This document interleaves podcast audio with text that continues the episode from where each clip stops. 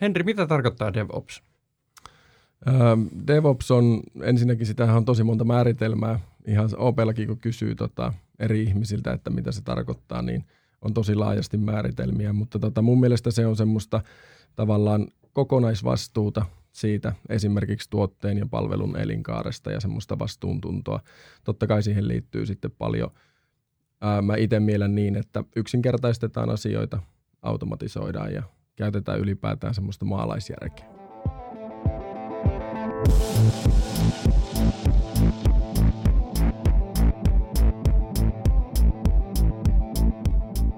Tervetuloa OP Tekkipodin jaksoon, jossa pohditaan sitä, että miten DevOps muuttaa finanssimaailmaa.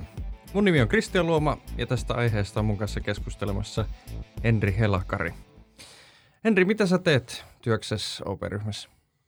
No tota, mä omalta osaltani edesautan OP-ketterä muutosta eteenpäin ja ehkä, ehkä tota sitä teknisen ketterän osuutta nämä itse sen mielellä ja, tota, ja siihen toki liittyy, liittyy paljon asioita, mutta tuota, ää, haastetaan olemassa olevaa ja, ja tota, yritetään rikkoa raja-aitoja. Sä oot ollut pitkään ryhmässä sellainen henkilö, joka on, on liputtanut DevOpsin puolesta ja nyt, nyt kun OP on siirtynyt täysin ketterään toimintatapaan, niin sen myötä on ollut parempia mahdollisuuksia toteuttaa niitä intohimoja. Miksi sä näet DevOpsin niin tärkeänä finanssitoimien toiminnalle?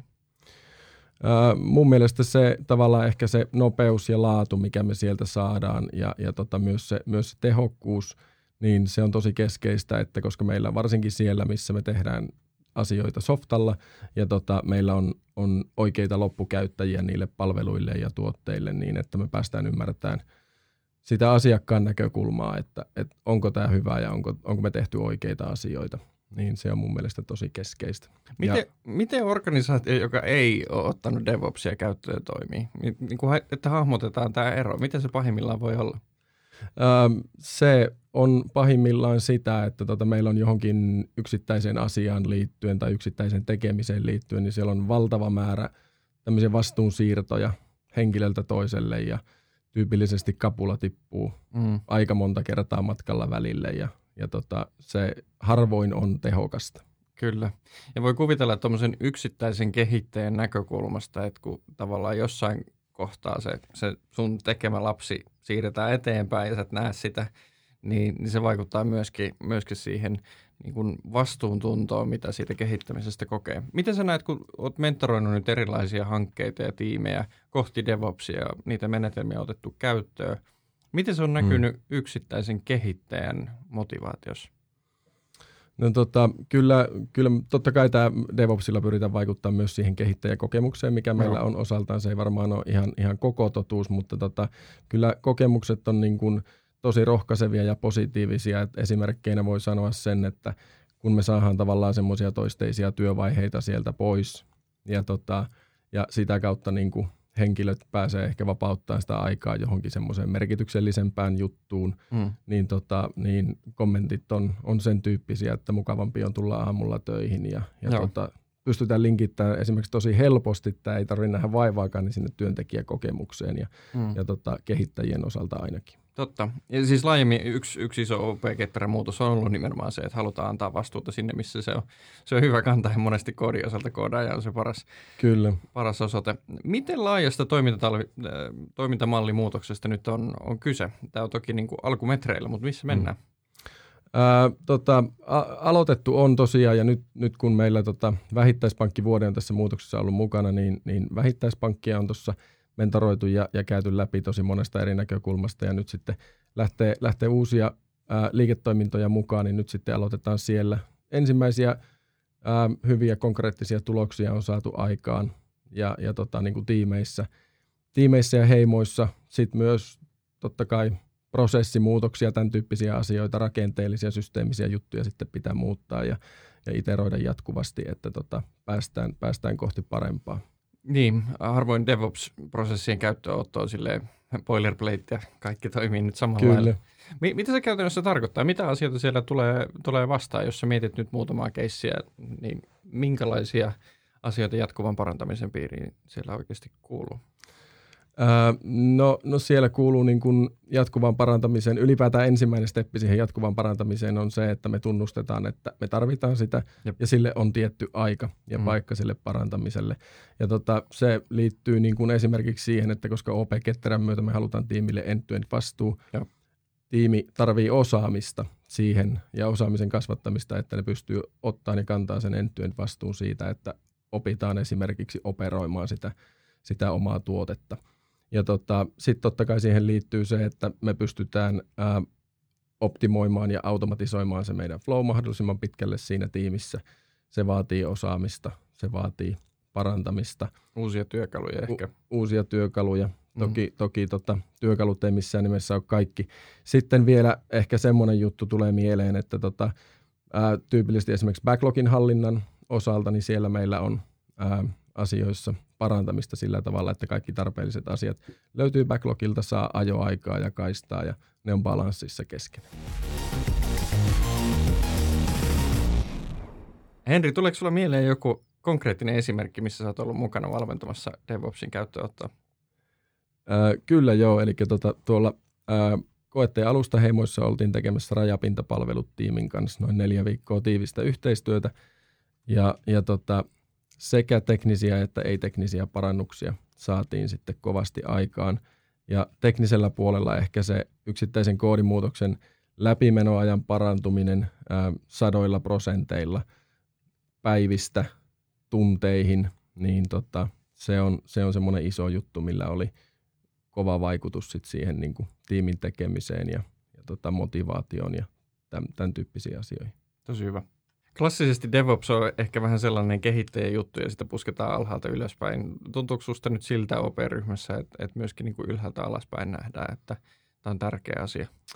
Kyllä. Nyt juuri tuntuu siltä, että sille on, tota, on molemmista suunnista ää, sekä ylhäältä että alhaalta tosi kova imu ja tota, on saatu kovaksi prioriteetiksi DevOps tällä hetkellä OP-ryhmässä.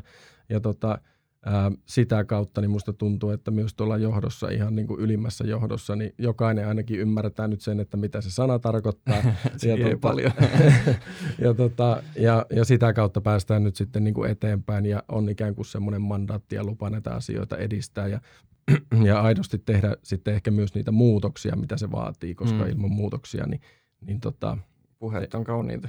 Kyllä, juuri Joo. näin. Mutta mut tuntuu siltä, että tekeminenkin on. Ja toi on tosi hyvä pointti, toi, toi valmentaminen ja kouluttaminen. Aika monen henkilön kanssa, kun on puhuttu OP-ryhmän sisäisistä tehtävistä ja niistä mahdollisuuksista, niin korostuu se, että OP-ryhmä on sillä ainutlaatuinen Suomessa, että meillä on tosi paljon asiakkaita, jotka käyttää meidän palveluita ja tosi paljon kehittämistä, jota tehdään. Ja, ja sitten niin harvoin suomalaisilla toimijalla pääsee tässä mittakaavassa mm-hmm. kehittämään mm. asioita.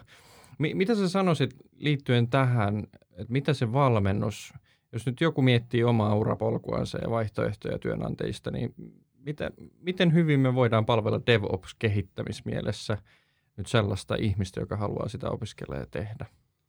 Öö, mun mielestä me voidaan palvella hyvin, totta kai yritetään parantaa myös sitä jatkuvasti, mutta tota, monenlaisia keinoja ää, pystyy kouluttautumaan, on perustettu tämmöistä DevOps-akatemiaa ja muuta, missä on eri, erinäköisiä juttuja sitten käydään läpi, että tavallaan saa kaikista tarvittavista asioista kiinni, sekä teknisistä että myös ei-teknisistä asioista, mitä siihen liittyy.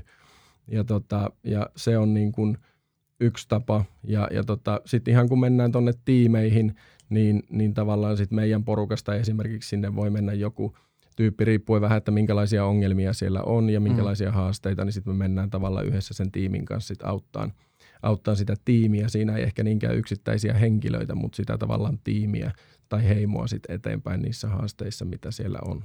Joo, eli, eli niin kuin on sekä suunnattua valmennusta että mentorointia, että sitten myöskin niin kuin tavallaan isoja haastavia projekteja, jotka niin kuin viime kädessä opettaa Kyllä, ja sitten ehkä vielä, ehkä vielä siihen sen lisäksi, niin, niin tavallaan pyritään totta kai rakentamaan sitten vielä semmoisia teknisiä ratkaisuja ja palikoita, mitkä tavallaan kehittäjille olisi mahdollisimman niin kuin helppokäyttöisiä ottaa käyttöön ja että me ei tehdä niin kuin 200 tiimissä niitä juttuja niin kuin mm samoja asioita niin kuin uudestaan ja uudestaan, niin pyritään tarjoamaan tavallaan tämmöisinä niin kuin palveluina tiettyjä semmoisia niin kuin teknisiä mm. moduuleita tiimeihin, mitkä on helppo ottaa käyttöön. Sitten. Mm, tarkoittaako toi samalla sitä, että sillä kehittäjällä ei mitään valtaa valita niin kuin ketterämpiä menetelmiä tai parempia työkaluja? Ei, totta kai yritän tehdä myös sillä tavalla, että se on vähän silleen plug and play meiningillä, mm. että tota, tarjotaan semmoinen runko, sitten jos devaaja haluaa, haluaa pultata siihen jonkun oman systeeminsä kiinni, niin feel free. Sä oot ollut tässä OP-ryhmässä miten pitkään nyt? Ää, vajaa kolme vuotta. Miten sä näet, että OP-ryhmä on muuttunut tämän alueen osalta?